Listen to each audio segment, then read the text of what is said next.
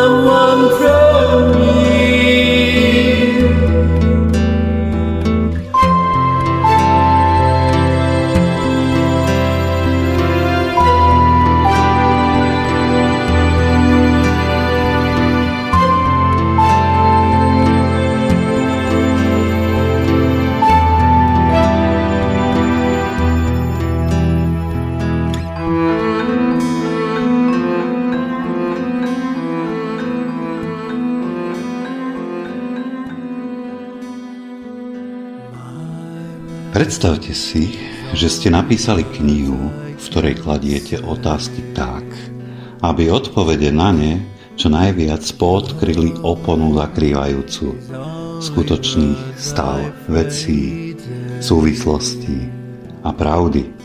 Povedzme, že sa vám takáto knižka podarí a nastúpi druhá fáza, v ktorej by ste radi tieto veci predebatovali s niekým, kto by bol zdatným partnerom.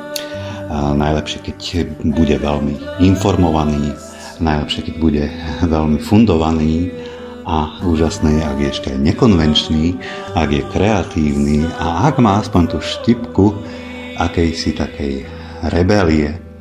Možno na Slovensku je takýchto ľudí viac, ja však poznám jedného, ktorý je podľa mňa tým najvýraznejším, a ktorý všetky tieto požadované vlastnosti splňa a ktorého som aj oslovil o e, dialógy do knižky, ktorú vám chcem teraz práve v tomto momente predstaviť.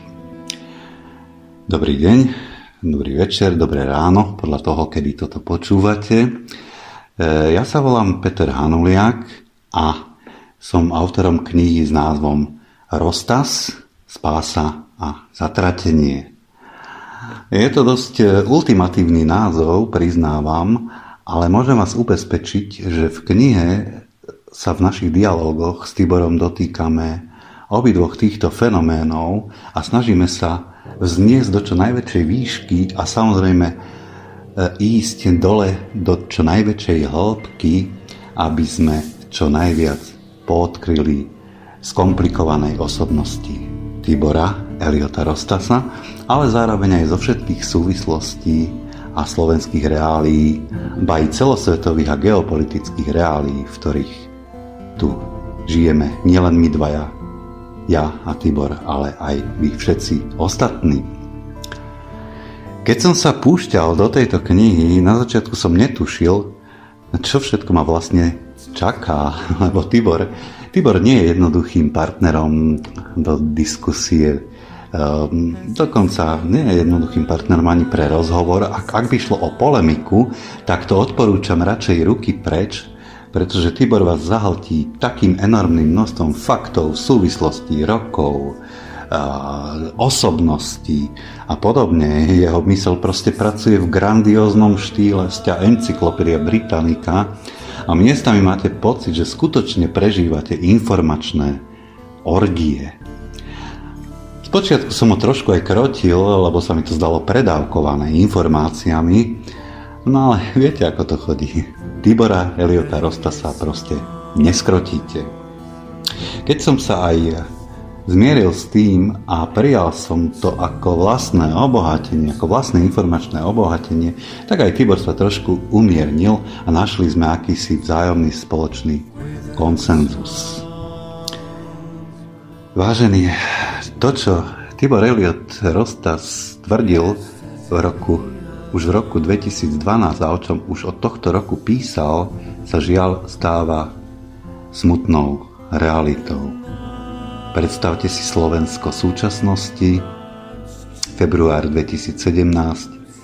Tibor Elliot Rostas a celá jeho rodina stoja pred hlavňami samopalov, len preto, že si dovolil napísať článok s citáciami slovenských národných buditeľov.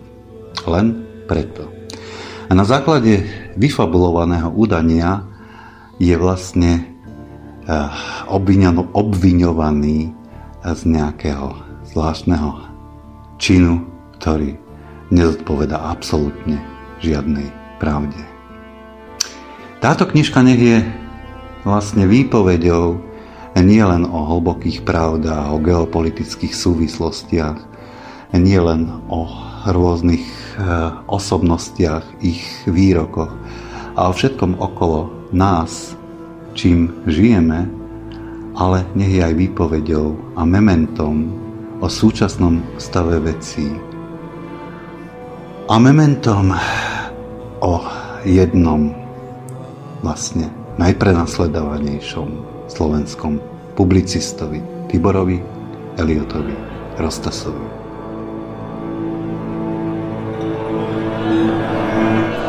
Idem in medias res. Teba, Tibor, označujú mainstreamové médiá za veľkého konšpirátora a tvoj časopis Zemavek označujú za konšpiračný plátok. Čo ty na to? No áno, samozrejme, potvrdzujú to ešte aj argumentom, že na kvalitnom, lesklom a drahom papieri. A nemáš pocit, že nie ty, ale tvoji kritici sú konšpirátori, keď dokážu vyrobiť takýto myšlienkový paškvil bez toho, aby Zemavek čítali. Väčšina z nich dokonca priznala, že o tom len počuli a radšej to ani nečítali. Oni sú tí, čo vyrábajú konšpirácie, nie? Ono, každá doba so sebou prináša nejakú obdobu triedných nepriateľov. Je to úplne normálne. My sme to zažili už za socializmu. Zažili to ľudia v stredoveku, keď označovali tých, ktorí nesúhlasili s hlavným prúdom a režimom ako kacírov, alebo heretikov. Vždy v nám známej histórii sme sa stretávali s intrigami a s prisahaniami ako zákulisnými mocenskými hrami o dosiahnutie trónu a vlády. Nič nové pod slnkom. Súčasnosť sa vôbec v ničom nevymyká z týchto šablón. Vždy v histórii boli dva typy ľudí. Jedni, ktorí išli po prúde a mali teda menšie problémy, zaradili sa a mali jednoduchší život. Ale tí, ktorí išli proti prúdu a vyčnevali zradu, tých bolo vždy treba zosekať, aby nevytvárali infekciu, ktorou by mohli nakaziť ostatných. Tá infekcia sa volá odvaha. Ale ak chceš mať odvahu, musíš sa aj obetovať. A tak každá doba prináša obete. Systém sa vždy bráni tým, že oponentov odstraňuje. Najprv tak, že ich zosmiešňuje a ad hominem na nich útočí. Dnes sa smejeme na filmoch ako černí baróni, ale v skutočnosti prežívame dobu, ktorá je, povedal by som, ešte černobaronskejšia. Raz sa budú takto isto smiať na ľuďoch, ktorí hovorili o konšpirátoroch a o židojašteroch a petrošekeloch a stanilových čapiciach alebo že pijete savu a podobné formulky, ktorí, ktoré používajú na to, aby odvádzali pozornosť od tém, ktorým sa skutočne venujeme a ktoré sú naozaj podstatné. Láska k osobe, kým prejde do pokojnej, hlbokej a harmonickej fázy, prechádza burlivými etapami, zalúbenosťou a tak ďalej. A to je práve obdobie, ktoré mnohých inšpiruje k tvorbe. Aj na teba to takto pôsobilo? Vytvoril si niečo inšpirované, uh, inšpirované vzletom lásky? Alebo tvoríš skôr z bolesti a smutku? Tvoja hudba, napríklad Orpheus Brothers, je miestami smutná, miestami kontemplatívna, ide však vždy o akýsi sladký a poetický smútok a je to nesmierny zážitok. No, ono je to premenlivé. Láska k inému človeku môže byť aj jed. Je to utrpenie, je to strádanie, je to nesmierne silný zápas a zásah do našej duchovnej integrity. Je vzletná, ale môže byť aj spalujúca. Ja nemám za sebou vzťahy, v ktorých by som býval opustený, pretože zlomeného srdca som sa vždy bál. Ak tak sme sa rozlišili navzájom a úlohu zohralo ego. Spomínaný žiaľ, o tom teda aj hovoríš, pramení z toho, že som sa vnímal ako pútnik, hľadajúci nesmrteľnú, ale zároveň aj nedosiahnutelnú lásku. Je to niečo podobné ako v príbehu o malej morskej víle. Je to omamná, to je, to je závratná story, prebodávajúca srdce svojou odovzdanosťou, svojou nenaplnenosťou, ale aj obetovaním samého seba tomu druhému. Myslím, že tento princíp už od detstva veľmi poznamenal moju tvorbu, vnímanie, ale napokon aj samotné vzťahy. Hľadal som neobjaviteľné. A to je svojím spôsobom fascinujúce, Rovnako ale tak aj tristné a skľúčujúce, sladké ako aj omamné. A tu sa práve rodí aj moja hudba a poézia, ktorú sa snažím doposiaľ písať. Tu sú skutočnými moje odpovede. Tu sú tie tóny a akordy mojich skladieb a zmysel môjho spevu. Hudba, tak ako ju vnímam ja, kapely a skladby, ktoré milujem, sú všetky veľmi povznášajúce alebo unášajúce. Mnohí by povedali, že sú príliš smutné alebo hovoria, že depresívne. Nie. Pre mňa je geniálne artikulovaná melancholia obsiahnutá v hudbe jej skutočnou quintesenciou, približujúcou sa ku svojej posvetnej a dovolím si povedať aj božskej pointe. Toto je katarzia. V týchto zlíkoch duše sa očistujeme od e, všetkých nánosov. Potom je tu pochopiteľne aj druhý, rytmický rozmer ako fundament k dosiahnutiu tranzu alebo môžeme povedať aj archetypu šamanskej dimenzie a rozšírených stavov vedomia. Celý môj život vnímam hudbu ako najvyššie spojenie ľudského ducha a božského génia. Hudba je jediný, podľa mňa naozaj jediný prejav ľudských bytostí, v ktorom prevažuje náš kozmický pôvod a princíp. Preto som nesmierne šťastný, že som o nič z toho nebol ukrátený a veľkú časť života mohol až do posiaľ zasvetiť modlitbám tónov. S láskou súvisia ďalšia téma a to je láska ku zvieratám. Ty si veľký milovník zvierat, ja som toho svetkom. Máš psíkov, malého buldočka, ale aj doslova opachy, ale veľmi, veľmi milé írske vlkodavy. Máš koňa a dokonca frískeho. Viem, že tvojimi spolubývajúcimi boli aj mačičky, vtáčiky a iné ďalšie zvieratka. Ale pri láske k zvieratám je potrebné aj pochopiť zvieraciu dušu. Skúmal si niekedy nejakým spôsobom taký fenomén, akým je zvieracia duša? No ono vždy to bol pre mňa fenomén a tento fenomén bol aj e, veľmi interesantný. Ak sa len pozrieš, ako v jednom momente mení smer krdel vtákov, húv rýb, ako sú sociálne organizované, ja neviem, mravce, termity, včely, alebo ako vedia lastovičky, husy, aj holuby, nájsť cestu späť domov, ako sa e, napríklad orientujú delfíny a veľryby, to všetko sú schopnosti, ktorým my ľudia hovoríme šiestý zmysel. E, môj jeden z najobľúbenejších e, autorov, Rupert, uh, Rupert Sheldrake ich opisuje ako morfogenetické polia, ako akési nemateriálne oblasti pôsobenia a vplyvu. Nachádzajú sa v čase a priestore a nesú v sebe kolektívnu pamäť pôvodných e, existencií. Tieto informačné a vplyvové polia cestujú naspäť v čase, čím sa vlastne popiera naša obrovská všeho prestupujúca meta, paradigma, kauzality, príčina následkov. Sú to veľmi zaujímavé teórie a veľmi dlho sa nimi zaoberám, napokon aj e, v mojich iných knihách. Súvisia so vzťahom človeka a zvieraťa a so schopnosťou predvídať udalosti. Duša zvierat sa v určitých bodoch prelíná s tými našimi a kontakt s ňou nás fascinuje, ale aj lieči. No, naozaj má tú schopnosť. Mnohokrát však robíme chybu v tom, že zvieratám a ich správaniu prisudzujeme antropomorfný charakter, teda akoby naše ľudské vlastnosti. Ale takto to, takto to naozaj nefunguje. Naši predkovia vnímali zvieratá ako posvetné bytosti, ku ktorým ich viazalo silné puto. Uvedomovali si ich emocionálny svet a ten pre nich nebol nižší ako ten náš. Jednako však e, bol v inej, bol, bol e, v inštinktívnej rovine reakcií pod vedomou úrovňou. Ja som ešte ako malý chlapec túžil po psíkovi a zvieratách. No, v tom mojom období detskom to nepripadalo do úvahy, ale keď som začal žiť už samostatne vo svojom prostredí, bol so mnou vždy aj pes a tak sú v podstate už teraz 20 rokov v mojej prítomnosti aj zvieratá, ktoré sa stali už súčasťou môjho života.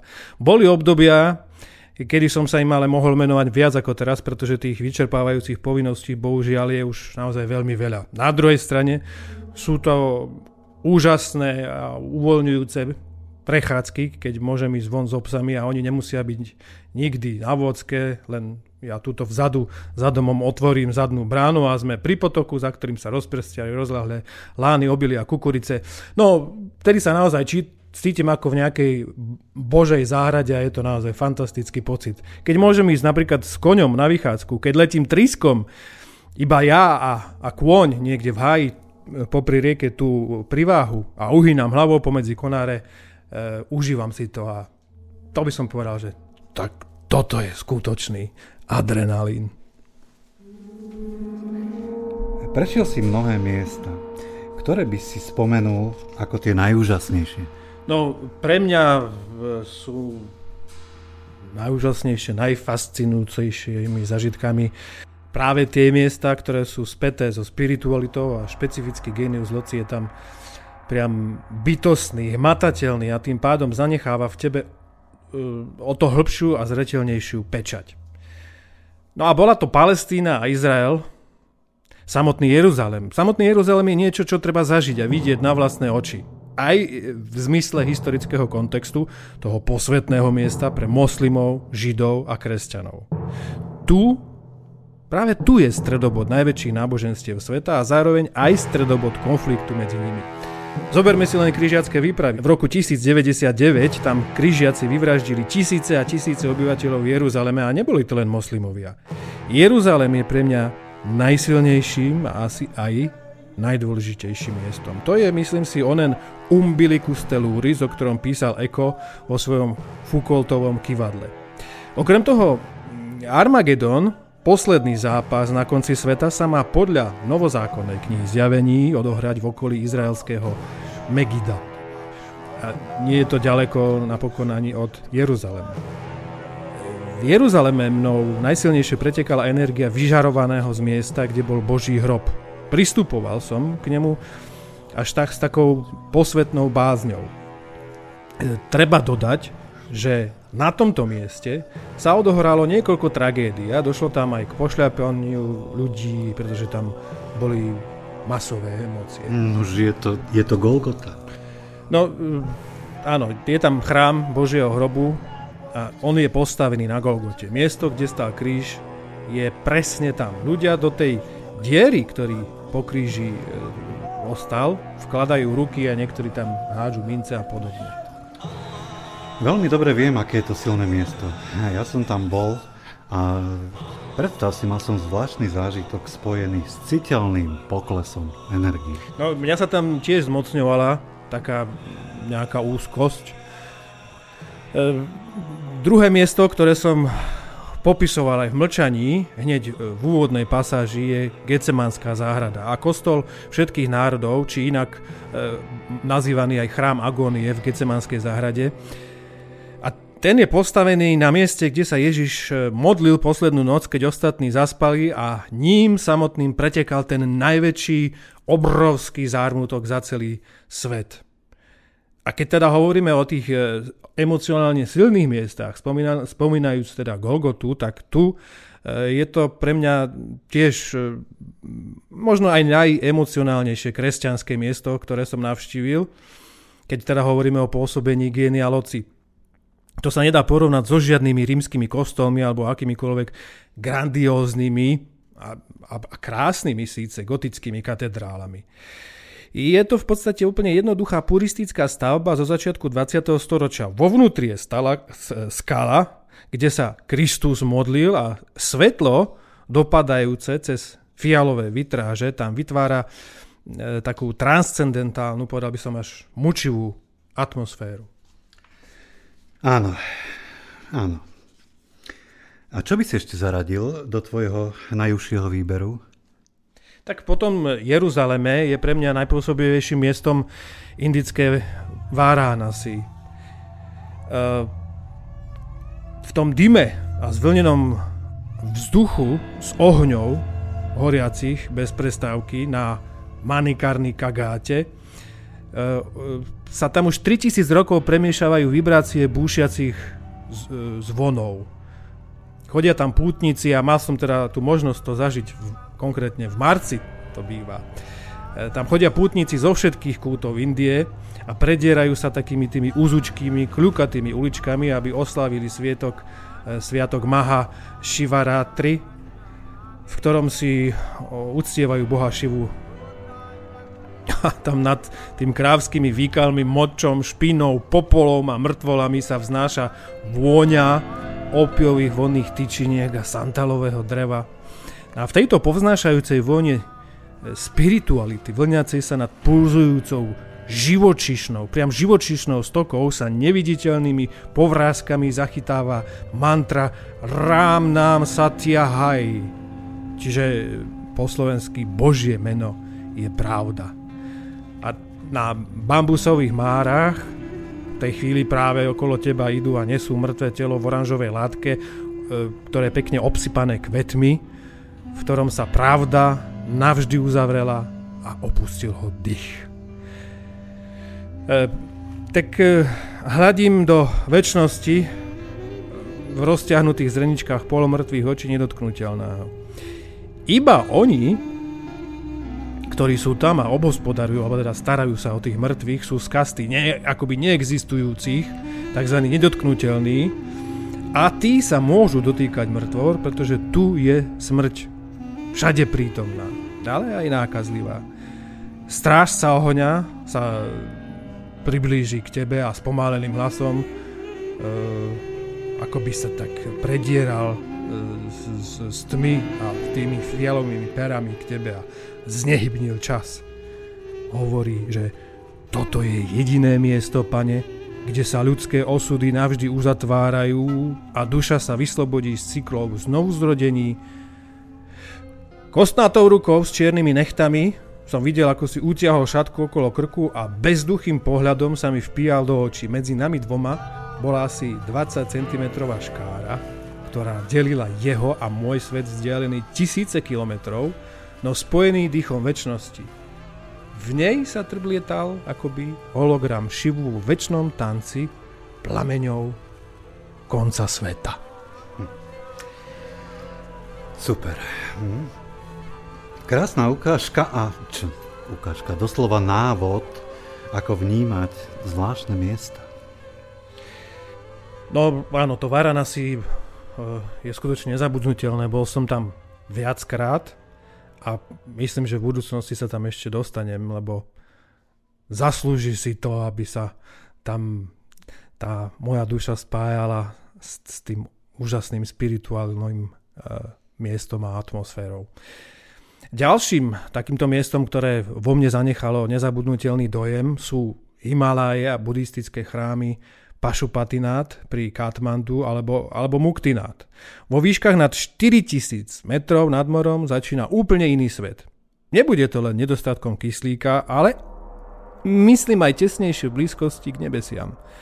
Pociťuješ ju a prechádza tebou. Si uprostred veľhôr so sprievodcom a šerpom a niekoľko nocí tráviš v majestátnych a niekoľko nocí v buddhistickom chráme. Kamene a trepotajúce sa farebné vlajočky s mantrami. No to je krásne. Z východu stojí za pozretie aj najposvetnejšie miesto Sikhov, Amritsar a jeho Golden Temple, teda zlatá svetiňa uprostred pekného, čistého jazierka. Je to na severe Indie. Alebo taká plába Nílom, to je famózny zážitok a jeden z najlepšie strávených poznávacích zájazdov, ktorý môžem teda ľuďom odporučiť, kde sa zoznamuješ s egyptskými chrámami od Luxoru až po Asuanskú priehradu. Na tejto ceste som sa spriatelil s Hassanom Abbasom, ktorý je potomkom strážcov faraónskych pokladov.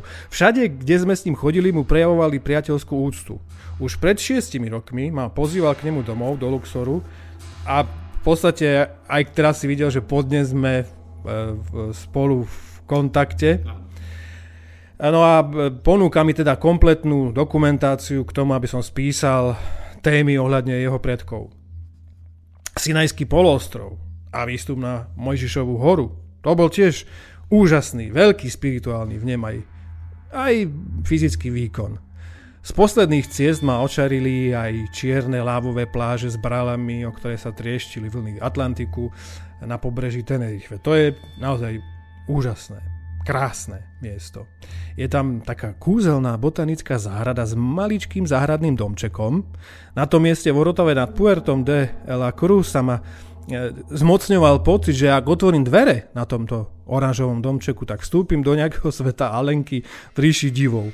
Úplne inak pôsobí. Jednoduchá, strohá, severská krása, švédska, fínska, norská alebo e, povedzme slatín britského vidieka.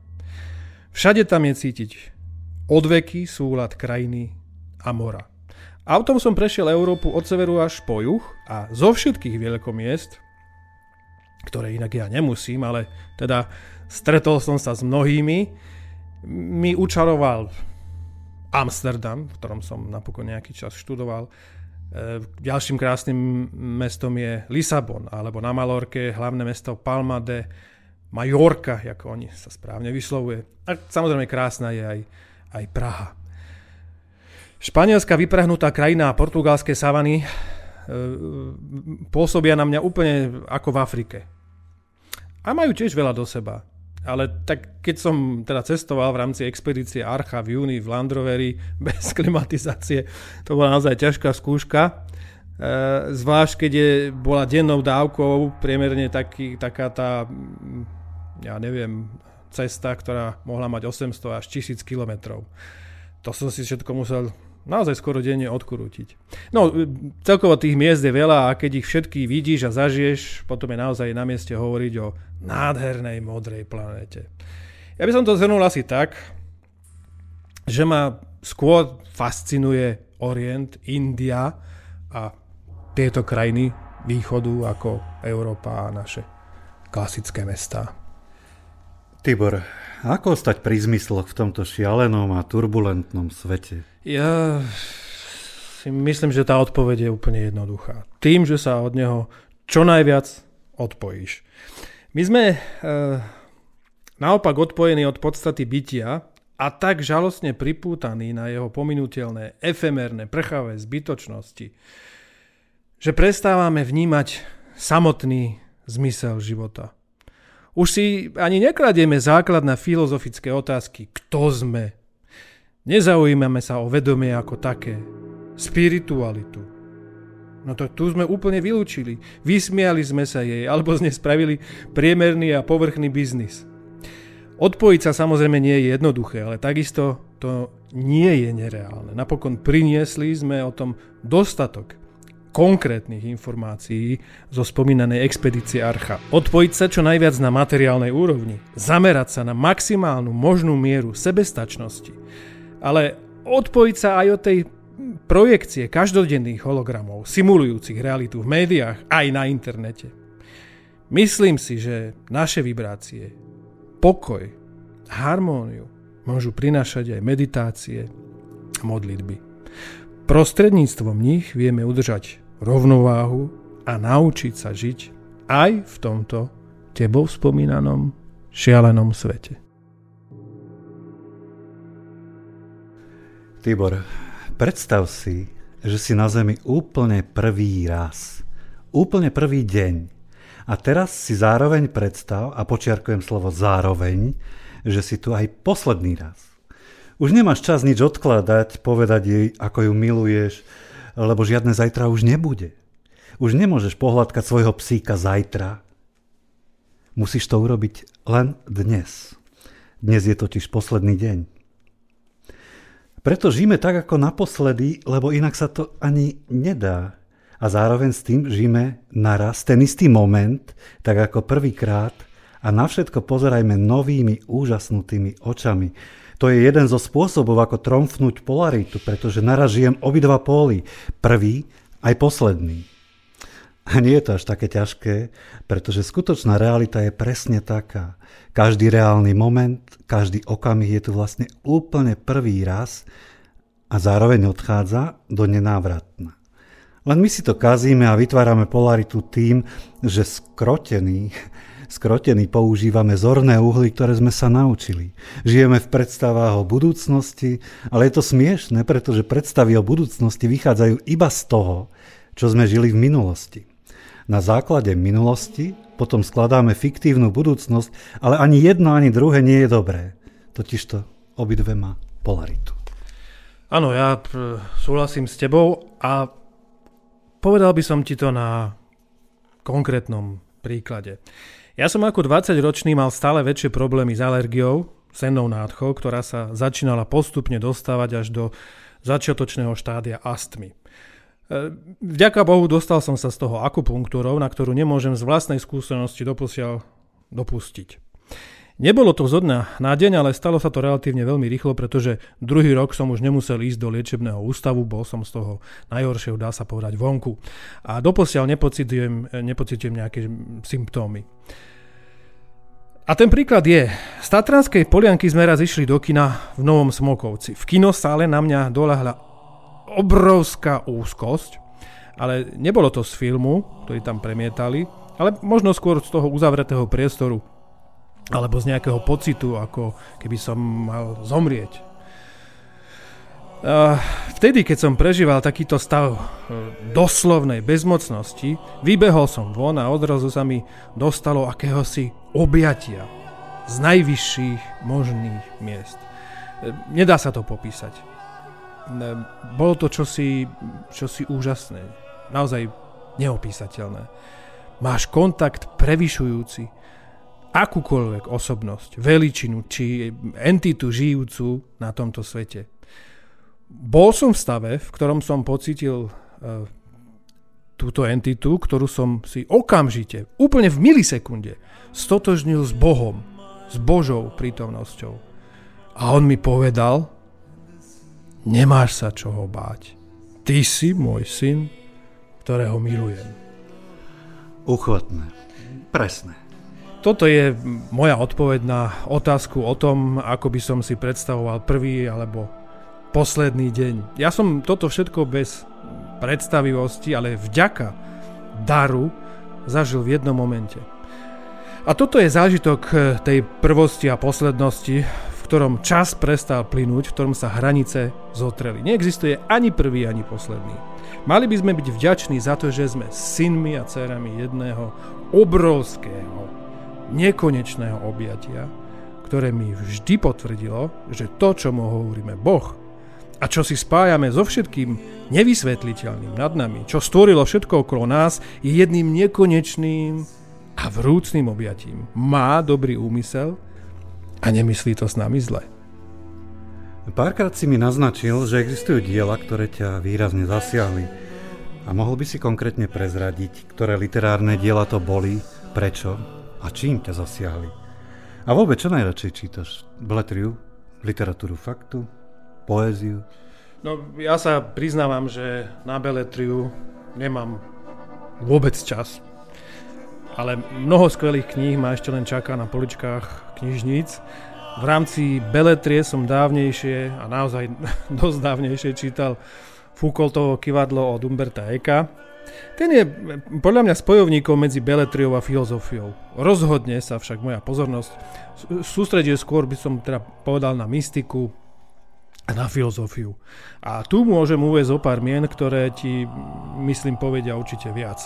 V rámci mystiky a spiritualitu je tu Agrippa, Svetý Jan od Kríža, majster Eckhart, Břetislav Kafka, Carlos Castaneda, uh, Bulwer, Eduard Tomáš, Emanuel Swedenborg, Stanislav Grof, Karel Weinfurter, Gustav Meiring alebo Michal Ajvas.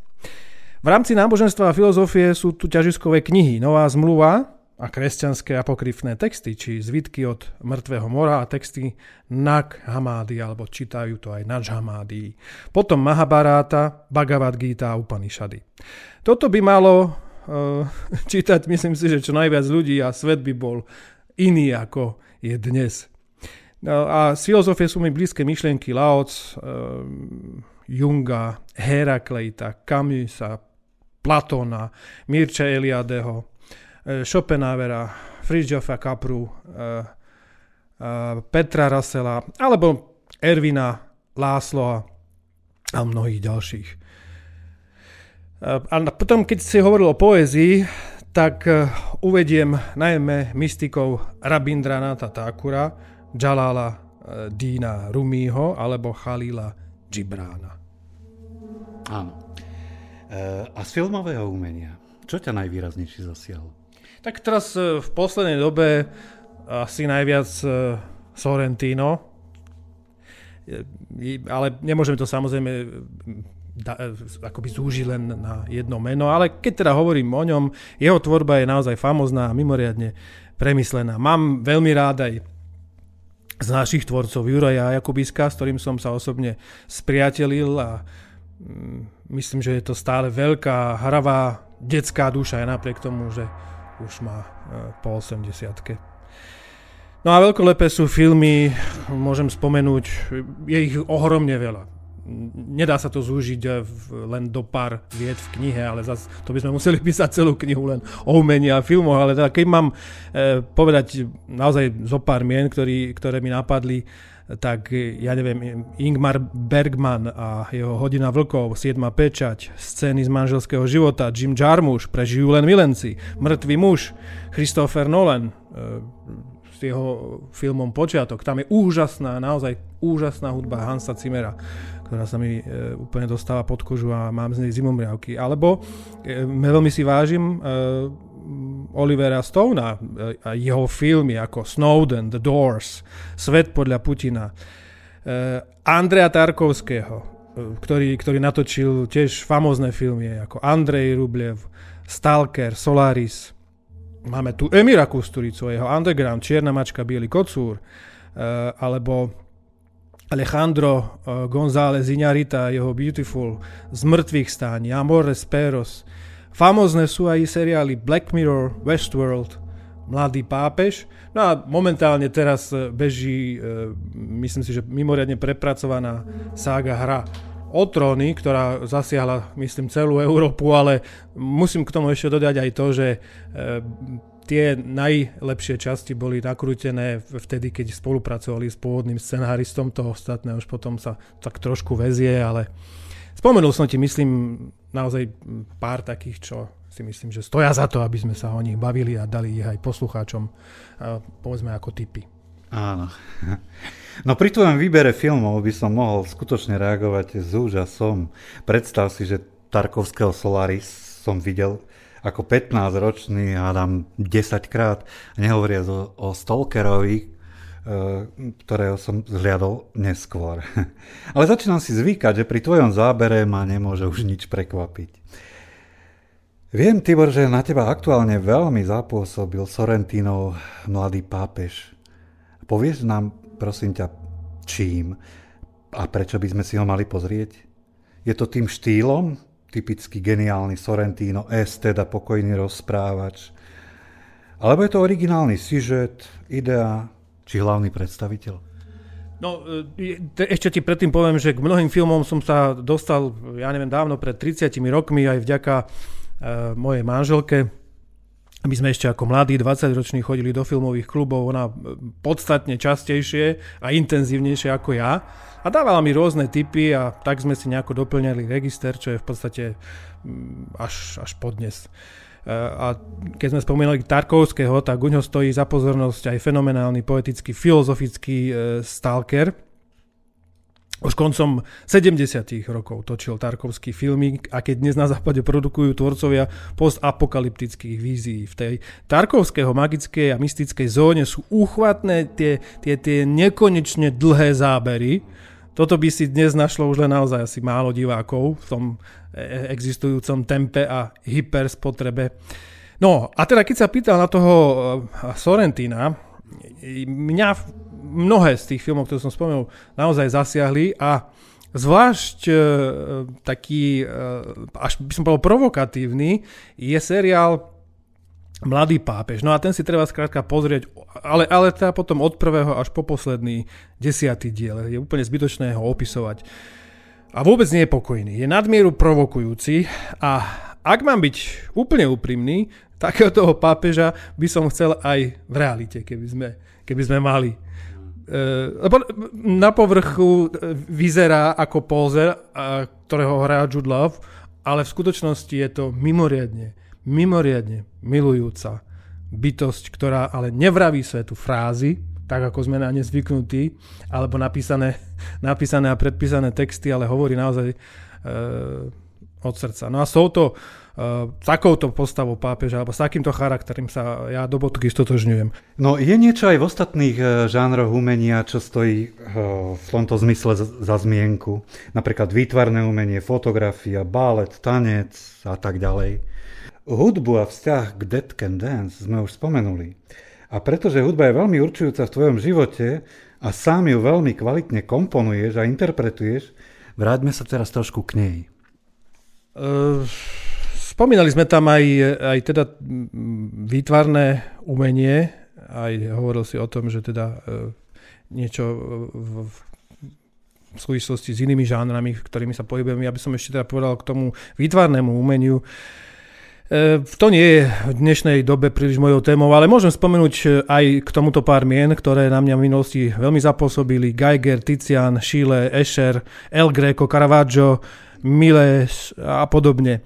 Mojimi najblúbenejšími tvorcami hudby sú v prvom rade Brandon Perry z kapely Dead Candles, Angelo Badalamenti, speváčka Björk, Craig Armstrong ako tiež úžasný instrumentalista a, a, a hudobný skladateľ. E, veľmi veľa soundtrackov a hudobných teda e, podmazov spravil. E, v súčasnosti je vychyteným a veľmi dobrým Max Richter. Alebo už dávno známy Hector Zazu, alebo mám rád speváka Morrisseyho, Hans Zimmer, Martin Gore, excelentný spevák z kapely Depeche Mode a aj skladateľ.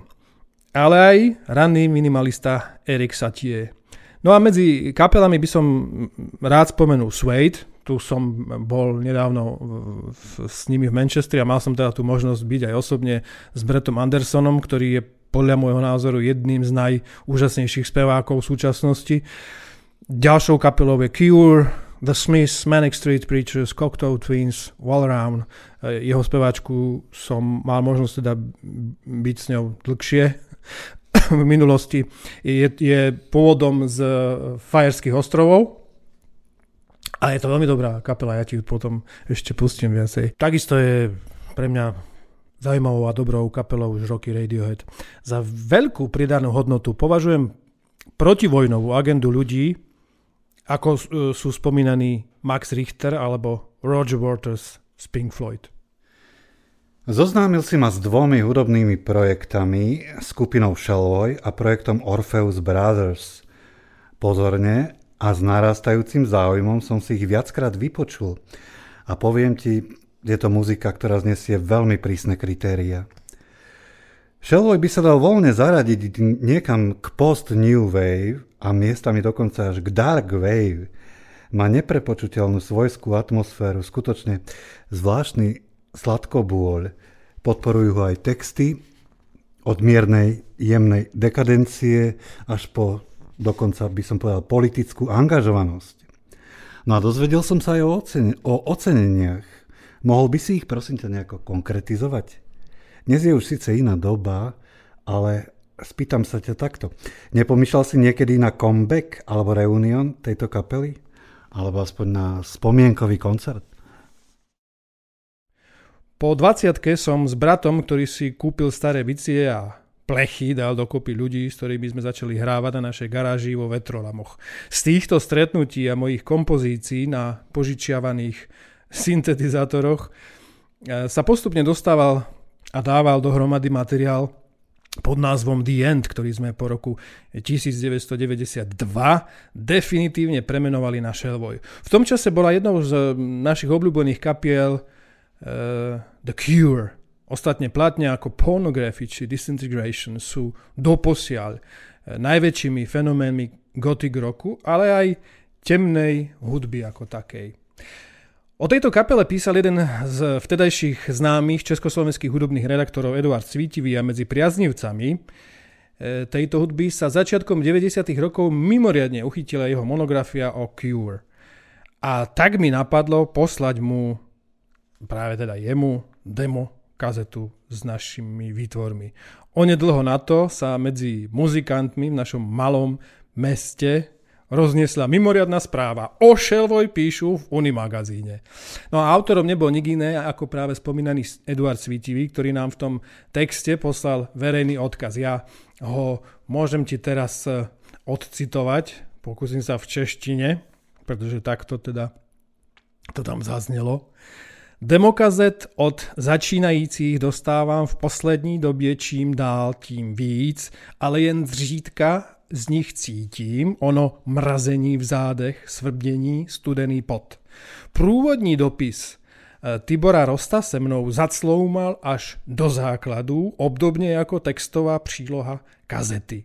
Svítivý o kazete Shellboy pod názvom Singing Shells, amatérsky nahrané v garáži, ďalej píše, že z tohoto hudebního embria vyčnívá cosi, co dává tušiť, že Slovensko ve svých útrobách ukrývá zárodek osobnosti, ktorá je příslibem, má co říct, ale ještě neví, kdy a jak. Jeho hlas hraje a už sám o sobě vytváří obraz o ledové odtažitosti lidského sobectví a cynismu, ale také o vroucím vyznání lásky, nehy a pokory. Trocha pekla, Armagedon, experiment, psychedelie, melancholie a krajinomalba.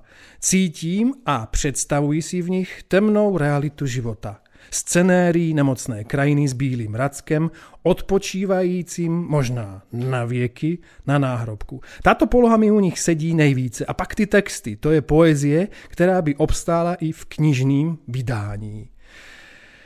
Uh, a on potom okrem ďalších vied v, vo februári 1993 v nezávislom hudobnom magazíne Uni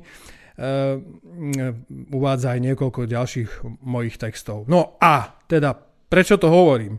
Toto bol definitívny spúšťač. Mama bola dojatá a rodičia mi dali vtedy peniaze na klávesy Rolande 20 a keď teda sa o tom bavíme tú štúdiu, práve ten kláves vidíš, ale v podstate to slúži ako klávesnica, ktorou potom nahrávam cez e, iné e, programy. No, skrátka, začalo sa odtedy obdobie od ešte intenzívnejšieho, eh, ešte intenzívnejšieho skladania, nahrávania. Vyšiel prvý single Lalemi na kompilácii slovenských kapiel. Eh, natáčali sme videoklipy bodujúce v slovenských eh, televíznych hitparádach. Vtedy bol Triangel, potom bola sedmička, všade tam sa objavovali naše, naše skladby. Bolo to naozaj tvorivé a podmanivé obdobie. E, nemal som, a, a vôbec ako celá kapela, nemal, nemali sme šťastie na hudobné vydavateľstvo a manažera. Mnohým sa síce kapela veľmi páčila, len ako si váhali nad jej ekonomickým benefitom. A tak sme si na náš debut Essence museli počkať až do roku 2002, čo bolo 10 rokov, odkedy sme začali hrať keď ho vydalo hudobné vydavateľstvo Millennium Records ďaká jej ho, nemu riaditeľovi Ivanovi Jurášovi. Následne bol album nominovaný Medzinárodnou federáciou fonografického priemyslu na Slovensku ako objav roka, to bola cena Aurel, čo bol pre nás skutočne mimoriadný zážitok, ale hovorím, že je to aj vtipné, lebo stali sme sa objavom 10 rokov potom, ako sme, ako sme, ako sme intenzívne hrávali. No, vtedy sme v marci 2003 sedeli v Bratislavskom Istropolisi, odkiaľ sa vysielal priamy prenos. Pamätám si, ako sála burácala potleskom, keď som verejne odsúdil nivelizáciu a koka-kolonizáciu našej kultúry. Aj si pamätám, ako za mnou sedela Janka Kiršnerová podávala mi ruku a vtedy sme sa už poznali dávnejšie, lebo uh, ešte v roku 97 nás zoznámil jej manažer Eh, Joško Šebo a ja som mal byť nejaké klipy a tak ďalej. Chodil som spolu s nimi. Ešte nebola vtedy ani známa eh, v podstate. No, dnes by to už bolo asi iné. No a v decembri 2002 mi za tento album Essence eh, Rada hudobného fondu Slovenska udelila svoju mimoriadnu prémiu za autorský a interpretačný projekt hudbu, aranžma, texty a spev. Nič z toho by sa samozrejme neuskutočnilo bez ľudí v kapele a okolo nej tu. E, nesmiem e, zabudnúť na veľký duchovný a inšpiratívny vklad môjho brata Michala, ktorý bol v zásade úplne od samých počiatkov prvým, ale, aj, ale pre mňa aj najvplyvnejším recenzentom toho, čo som zložil. Takisto obrovský kus e, svojej energie do toho vložil bas-gitarista Peter Ďoračka, gitarista Robert Ruman, Karol Mikloš a napokon aj jeden z najlepších zvukových inžinierov tých čias, Ivan Minárik, ktorý hrával kedysi so Žbírkom a, a kapelou Limit, a tento e, Ivan Minarík bol teda tiež z Novej Dubnice. No a v roku 2007, keď už teda hovoríme o show, aby som to dokončil, vydali sme svoj druhý album The Love, na ktorú bol podobne ako v prípade predchádzajúcich počinov zrealizovaný aj veľmi dobrý uh, videoklip a vtedy nás hrávalo mm, rádio FM vo svojich najvyšších rotáciách so singlami Golden Cage a Lonely Days a tak ďalej. Asi najlepšie v tejto chvíli by bolo, keby sme pustili poslucháčom to, o čom sa tu vlastne bavíme a potom môžeme eventuálne uvažovať aj o niečom, čo je buď Cambicom kapely Shellboy, alebo ďalšou prácou na projekte Orpheus Brothers, ktorého skladby si vlastne púšťame popod to, o čom sa tu bavíme.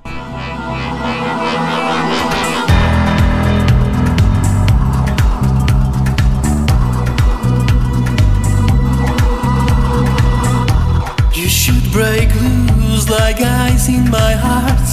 Look at the world like you were a child. Jesus must be tired of us, knowing He bled for ungrateful sins.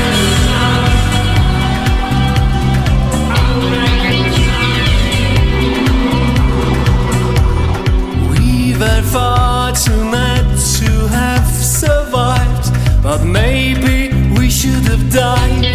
This time no he ignores the flat. The flat is the last joke Shrek forgot.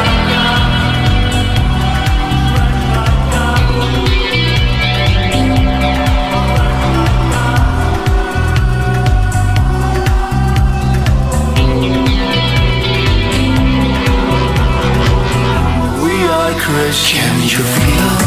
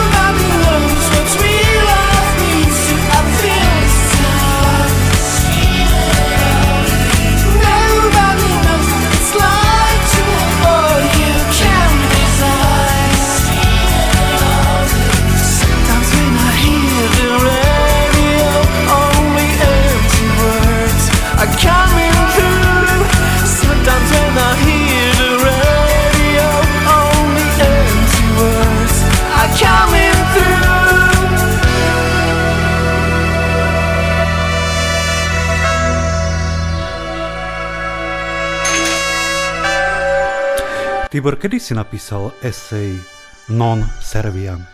E, Bol to v septembri 2014 a publikovali sme to v oktobrovom čísle Zemavek 2014. Pýtam sa preto, lebo syn ma pred pár rokmi upozornil, že existuje časopis, oco presne taký časopis, aký chceš robiť ty, a s človekom, ktorý má také isté názory, ako máš ty, voláky, voláky zem a vek. Hej?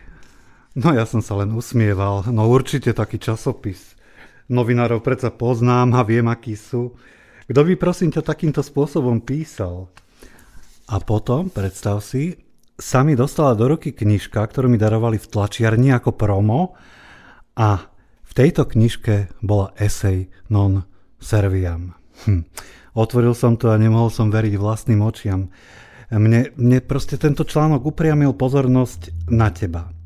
Však toto je človek, ktorý sa vôbec nebojí, ktorý, ktorý to napísal jasne a na plnú hubu doslova. Znamená to, že všetko ostatné tiež, čo tam ďalej popísal, by mohlo byť autentické, nie? Rozumieš? Vieš, aká je sila tento článok non serviam?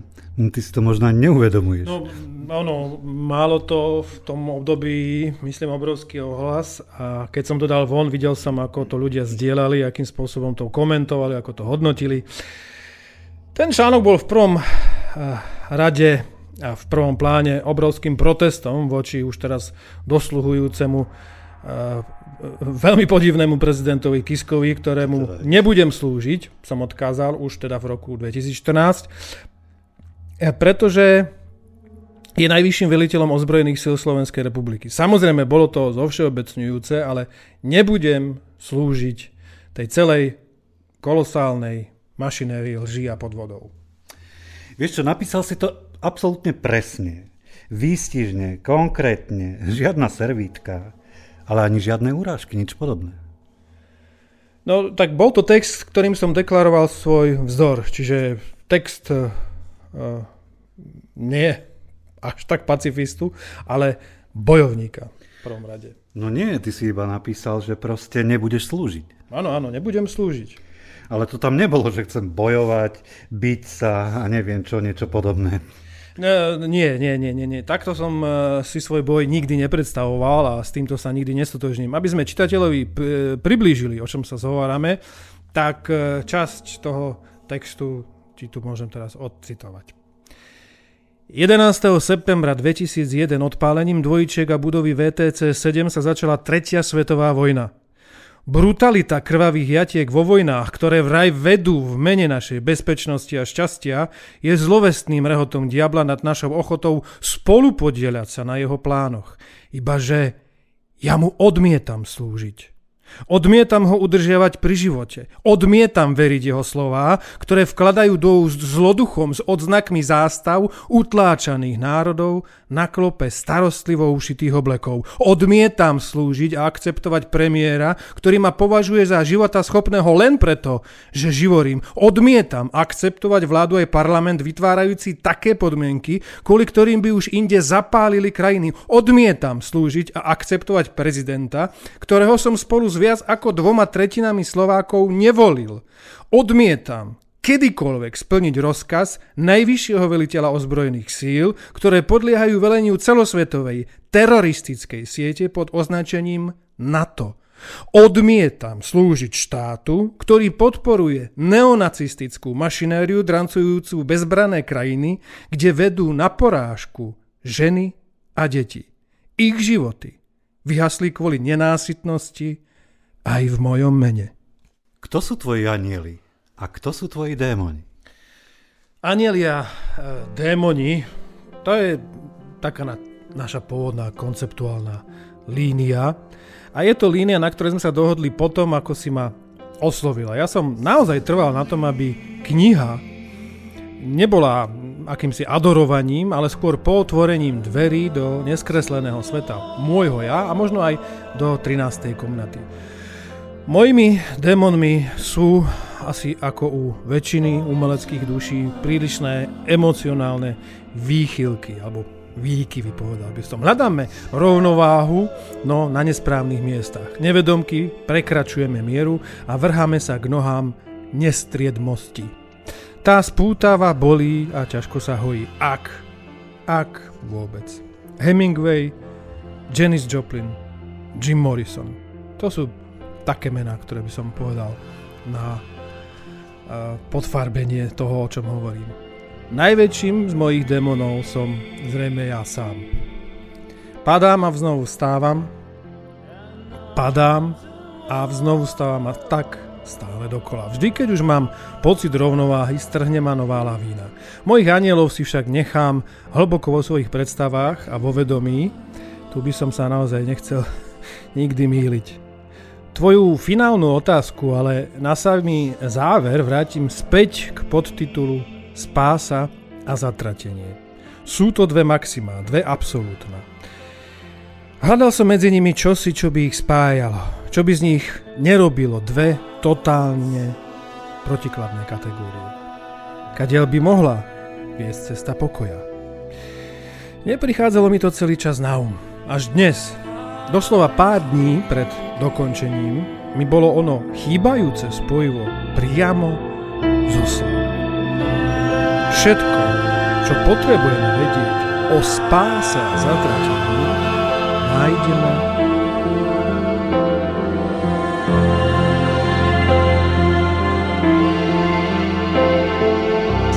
Ak sa chcete dozvedieť tú najdôležitejšiu pointu knihy, a samozrejme aj všetko ostatné, nájdete si knihu Roztas, Spása a Zatratenie. Nájdete ju vo všetkých dobrých knihkupectvách a na e-shope Zem a vek. Aj s podpismi nás oboch.